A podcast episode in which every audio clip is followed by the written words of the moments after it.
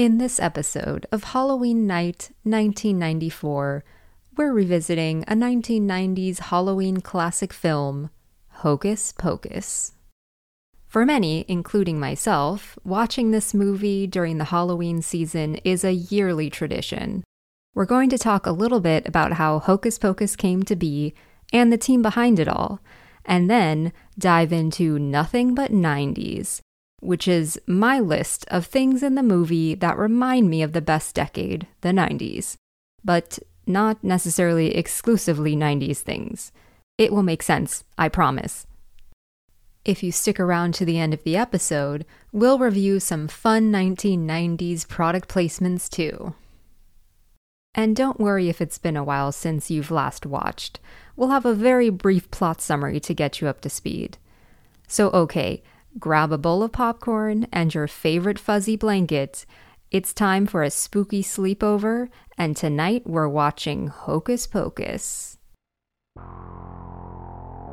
When black cats howl and monsters roar, it's Halloween night, nineteen ninety-four.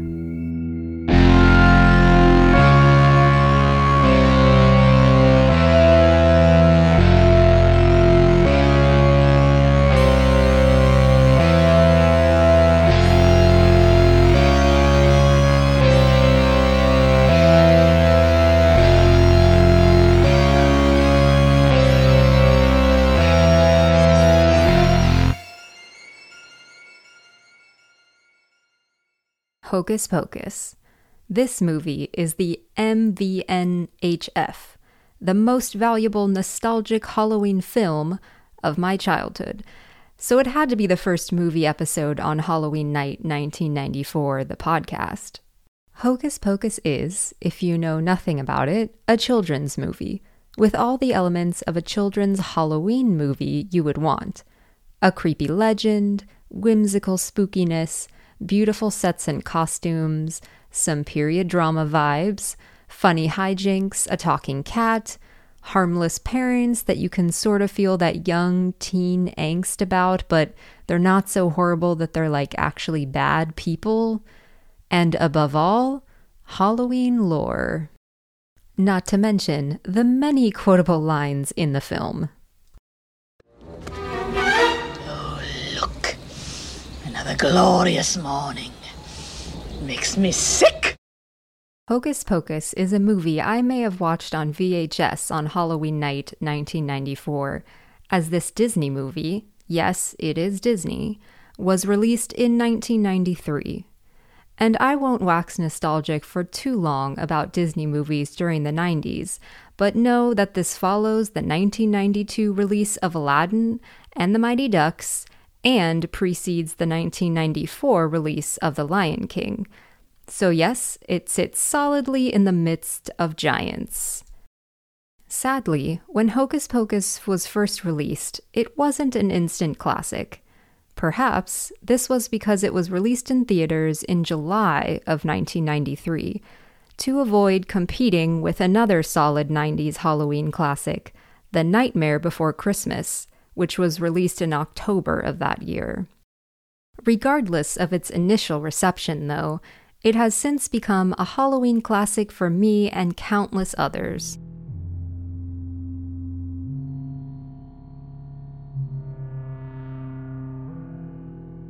Before I share a quick summary of the movie, a spoiler warning. I pretty much give away what happens in the end, so if you haven't seen it yet and don't want it to be spoiled, I suggest watching first, and then tuning back in to the rest of the episode. Alright, back to our summary. Hocus Pocus follows new residents of Salem, Massachusetts, sixteen-year-old Max Dennison and his little sister Danny, plus Max's high school classmate Allison, as they try to escape the clutches of the wicked Sanderson sisters. The Sandersons are a trio of seventeenth century witches, played by Bette Midler, Sarah Jessica Parker, and Kathy Najimy, who have come back to life in present-day Salem to run amok, amok. amok. Amok, amok, amok, amok, and also attempt to become immortal via an evil spell that involves, of course, stealing the life forces and or souls of Salem residents. I uh, should tell you that the reason the Sandersons come back to life in nineteen ninety-three is because Max lights a candle and is a virgin. My brother's a virgin. He lit the black flame candle. The witches are back from the dead and they're after us. We need help. Max, Allison, and Danny get a little help from a brave black cat named Binks and a friendly zombie. Quick aside, Binks is actually a seventeenth century boy that was turned into a cat for trying to protect his sister from the Sanderson sisters back in sixteen ninety-three. In the end, the Sanderson sisters are defeated, our protagonists and the town of Salem are safe, and Lil Cat Binks is released from his Lil Cat spell, going on to live out his days in the afterlife as human ghost Thackeray Binks, with his human ghost sister, Emily.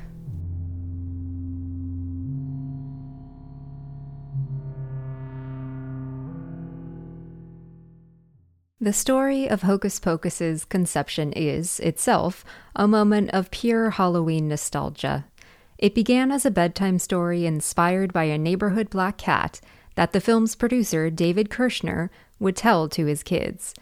In this bedtime tale, the black cat was once a human boy, cursed to feline form by a coven of witches for protecting his sister. Sounds familiar, yeah? It's the plight of our main cat-slash-boy, Thackeray Binks. I just want to keep saying Thackeray Binks, because for so long growing up I thought his name was Zachary Binks. Anyways, according to an interview, Kirschner said that the story, quote, terrified and delighted his daughter, which, I have to say, is everything a kid could want from a Halloween story.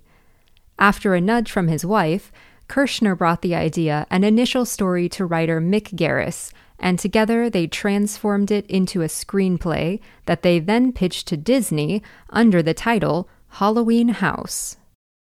At the pitch, they filled the table and room with candy corn, transporting their audience into the right mindset to hear the story. The original pitch was much darker, but this is Disney after all. And uh, fun fact, the film was pitched to Steven Spielberg to direct, but once he found out Disney had bought the film rights, he passed, because uh, Steven Spielberg's company, Amblin Entertainment, was a rival of Disney. Instead, Kenny Ortega was given the reins as director. Ortega directed the nineteen ninety-two film Newsies, and later, the High School Musical films. It should come as no surprise that Ortega is also famous for choreographing many amazing scenes from movies like Ferris Bueller's Day Off and Pretty in Pink. He brings a musicality to everything, and that is apparent in one of Hocus Pocus's classic scenes, with star Bette Midler singing a rendition of I Put a Spell on You to the townspeople of Salem, Massachusetts. I put a spell on you, and now you're gone. I didn't actually get that she was literally casting a spell on the partygoers until sometime in my twenties when it finally clicked. But I did recognize Max and Danny's mom's Madonna costume during this scene, because I had this animatronic dog toy, Toby Terrier, which was not unlike a Teddy Ruxpin, that would move and talk along with these special videotapes.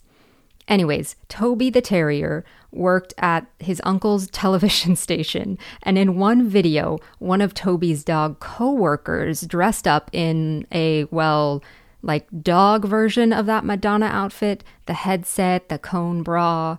And so I must have asked one of my parents or something what the reference was, because there was like no Googling to be done back then. And I've made an obscure reference to a non-Halloween nineties topic, so that's our cue to jump into nothing but nineties, but also some things that aren't from the nineties.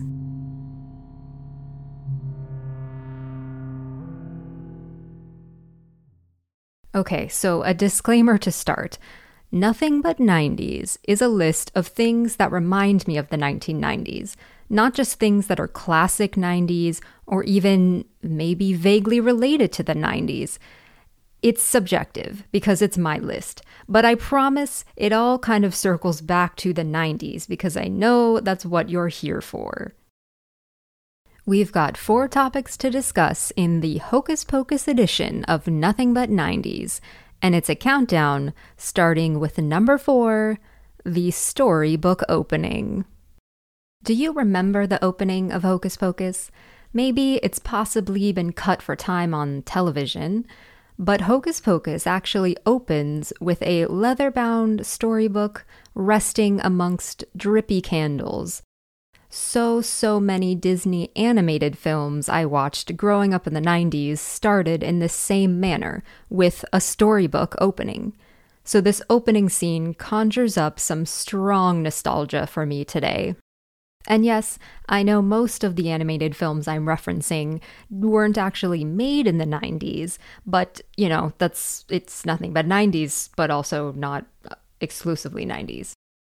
One big difference between most of the Disney animated fairy tales and their storybook openings and Hocus Pocus was that the fairy tales had these elaborately decorated books, jewel-encrusted or gilded. The Hocus Pocus storybook is a bit more modest, more period-appropriate, with a simple engraving of a cottage scene and the year sixteen ninety-three. Above the cottage in the sky, there are some celestial zodiac symbols, and, if you're quick to catch it, the faces of what appear to be three figures, a little nod to our three Sanderson sisters. There's also a black cat trailing a fence, so this book cover is a little window into the world in which we are about to enter. The candles are lit, the music overture is soft, with a sort of choral mysticism, and then the book opens with a crack of thunder and a rousing theme as it drops us into flight across water and forest in what looks to be the hours of the early morning. We're in the seventeenth century, the year sixteen ninety-three to be exact, where we see a bit of the lives and story of the Sanderson sisters before they were accused of being witches and hanged. We get out of this seventeenth century tale and back into present day through Max's teacher, who was telling the story of the sisters in her class. I like this storybook opening and the uh, outro, if you will, not just because it reminds me of the Disney films I loved, but because it softly and quietly puts you, as the viewer, in the same headspace as Max, thinking the story of the Sanderson sisters is just a bunch of fairy tale hocus pocus. Though we learn later, it's um, definitely not. Speaking of what's real or not, though, we're told it's the year sixteen ninety-three, and we see the Sanderson sisters being sentenced to death. But the real Salem witch trials ended in sixteen ninety-two. Since the film takes place in nineteen ninety-three, having the opening scene set in sixteen ninety-two would have meant that the Sanderson sisters were returning three hundred one years later, which is not quite as fun as exactly three hundred years, so I understand the creative liberty taken there. No, look at them. Been three hundred years, right down to the day. Now the witch is back, and there's hell to pay. Coming in at number three, the houses of Hocus Pocus. Specifically, Max and Danny's new house and the Sanderson home. Max and Danny's new home is charming. I can see why the Dennisons moved. The house has a dramatically curving roof and a lookout tower on the very top. This is an actual house in Salem, Massachusetts, built in the eighteen seventies. But what makes it so very nineties is Max's room. When I was a kid, I loved seeing how kids in movies and T V had their bedrooms decorated. And this one is a good one. We've got wallpaper with illustrated ships, bed sheets that have fish on them, lots of posters, what appears to be a photo series of the iconic Apollo eight Earthrise on the wall, a drum set.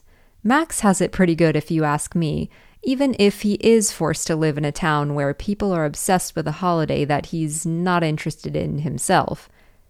Growing up, I begged my parents to let me paint the walls of my bedroom, rearrange my furniture, pick out new curtains, anything. The best I got was being able to put up posters of the Backstreet Boys and Blink one eighty-two. Not at the same time, though. Those were two different phases of my life. One other interesting prop detail related to the house that I only caught on a recent rewatch is in a scene with Max and his parents while they're in the kitchen-slash-living room area. On the wall behind them is a painting of their house, with lookout tower and all. I love this little detail. It reminds me of The Witches, a film from nineteen ninety, which we will perhaps also cover one day on this podcast, a film that features a painting with a rather sinister secret. The other house to talk about is the cottage of the Sanderson sisters. On first look, it doesn't exactly scream nineties, but it's those little details in the set design that remind me of the nineties. When we first get a good glimpse inside, in the year sixteen ninety-three, we see eerie lighting and a bubbling cauldron. The candles are burning, the skulls, the cobwebs, the jars with labels. It reminds me of a Disneyland ride, a dark ride like Snow White, but with a touch more evil. Now, if you aren't deep into theme park lore, dark rides are indoor amusement rides with passengers on guided vehicles traveling through narrative scenes, often in multiple rooms, and usually with sound, music, animation, and special effects. I usually want to stop the ride and look around at all the amazing details. And if you heard the words Disneyland and dark ride and you thought I was going to talk about the Haunted Mansion, well, don't fear. I simply cannot talk about the spooky nostalgia of my childhood without reminiscing about Disneyland's Haunted Mansion. So yes, it will be featured in an upcoming episode. But I digress. Back to our film and our cottage, where the lighting is perfect, creating the ambiance of a children's play of the nineties, in a good way, and it makes me want to buy those light bulbs that can change color through an app on my phone. The cottage and its moat were constructed from the ground up on the Burbank Walt Disney Studios lot. According to interviews, the cottage was built maintaining authenticity to the period by using the same techniques the original Salem settlers would have used at the time. And, in addition to looking at restored houses in Salem for reference, the final design was, quote, an amalgam of everybody's vision of a witch's house, from fairy tales to Mother Goose, end quote. The original working title of the film, Halloween House, now makes a lot of sense. The cottage itself almost becomes a character in the film. Sisters! All Hallows' Eve has become a night of frolic, oh, where children wear costumes and run amok. Topic number two to discuss in the Hocus Pocus edition of Nothing But nineties, wardrobe. When you think of the wardrobe of Hocus Pocus, you probably see the amazing costumes of Sanderson sisters Winifred, Sarah, and Mary in your mind's eye. Costume designer Mary E. Vogt, or Vogt, I might be mispronouncing that, I'm sorry, said that she looked to storybooks and their illustrations for inspiration. And I definitely see that. There's color and velvet, this theatricality to them. I read that she shared some sketches with director Kenny Ortega, who then thought it best to show Bette Midler what they had in mind. After Bette Midler saw them, she reportedly said, "Well, of course, I'm not going to wear some black dress."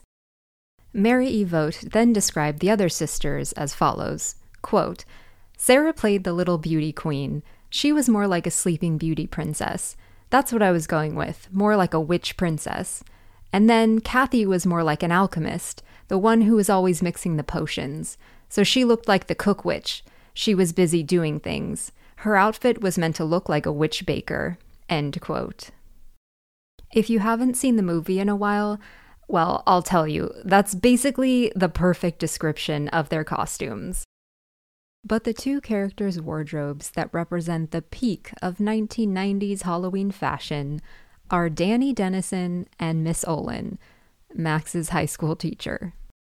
I think we only see Miss Olin in the very beginning of the film.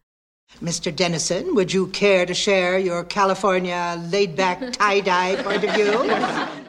But her outfit is, to put it quite simply, peak older woman on Halloween in nineteen ninety-four. She's wearing all black, with a black conical witch hat that's decorated with orange and black pipe cleaners. It's perfect. She has this amazing mix of jewelry, too. Some that is clearly Halloween-inspired, and some that is maybe everyday but could also be Halloween-inspired, like earrings that appear to be witches flying on broomsticks, a pin of a cat playing a fiddle, and then one of those very nineteen nineties polymer clay necklaces of a ghost peeking out of a jack-o'-lantern. When I rewatched the movie, I noticed that all the extras in this scene in the classroom look like they are about twenty-five, but they're supposed to be sixteen. The actor who played Max, Omri Katz, was seventeen, and he actually looks like the youngest teenager here. Leonardo DiCaprio was apparently the first choice to play Max, but he unfortunately turned down the role as he had two other films he was up for, including What's Eating Gilbert Grape. Director Kenny Ortega reportedly said about Leo, quote, "Meeting him awakened me to the kind of spirit and fun and sincerity that I was looking for in an actor," end quote. Side note here, I probably will never not mention Leo if he somehow pertains to the story I'm telling. Okay, bonus nineties thing here in this scene.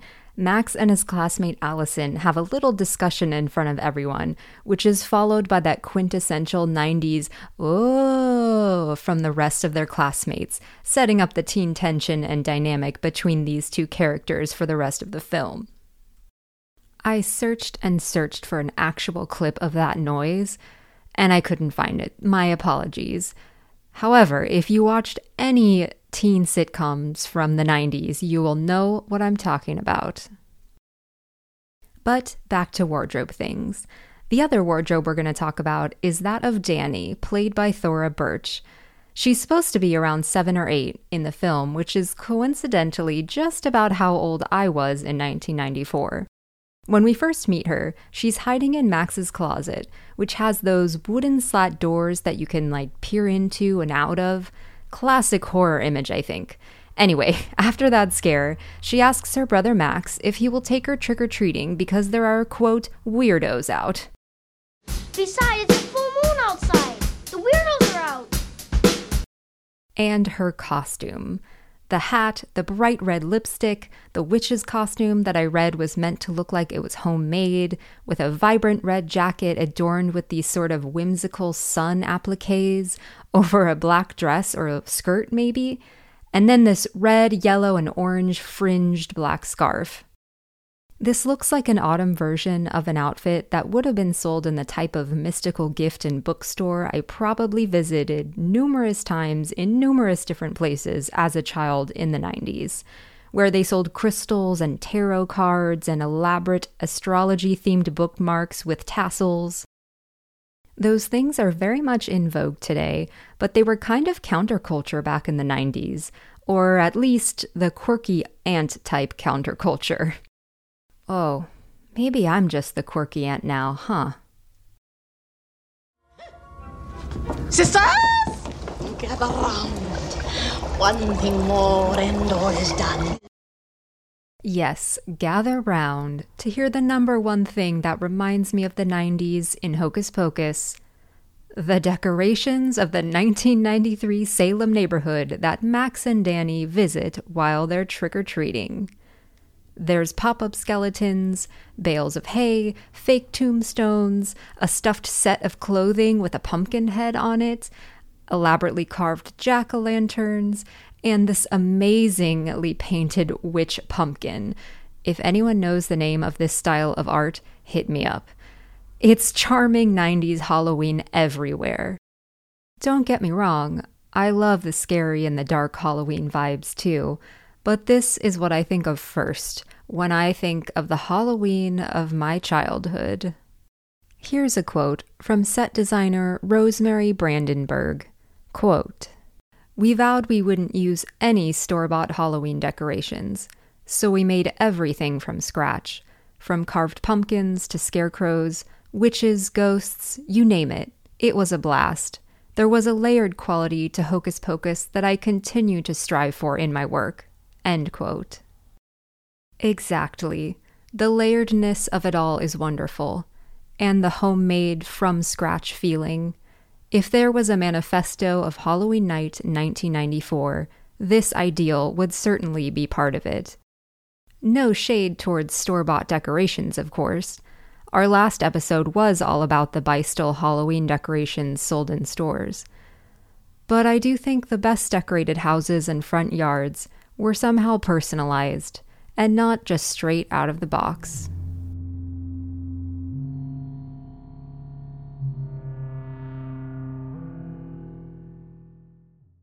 I understand Hocus Pocus is a bit of a polarizing movie, and I've read a few unpleasant opinions about it, including a Vox article from twenty fifteen titled, "Hocus Pocus is a garbage movie that doesn't deserve your nostalgia." The article lists a few points about why the movie is so bad, including an obsession with virginity, the idea that the film tries to be too many things at once, spooky, thrilling, funny, and thus fails at doing any of those things well, and the lack of personality from most of the characters. The article goes on to say that this lack of personality is the film's greatest strength.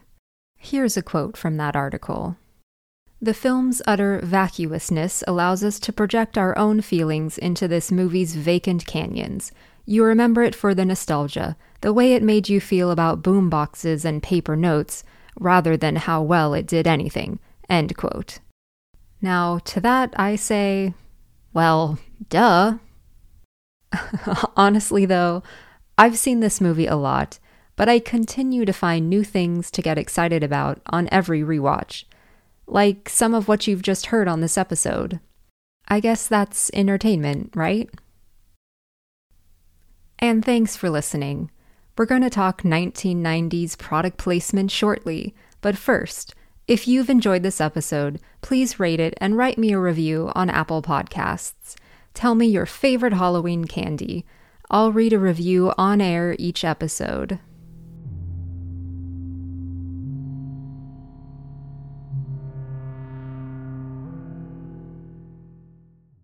And since you've listened this far, it's time for product placement, the Hocus Pocus edition.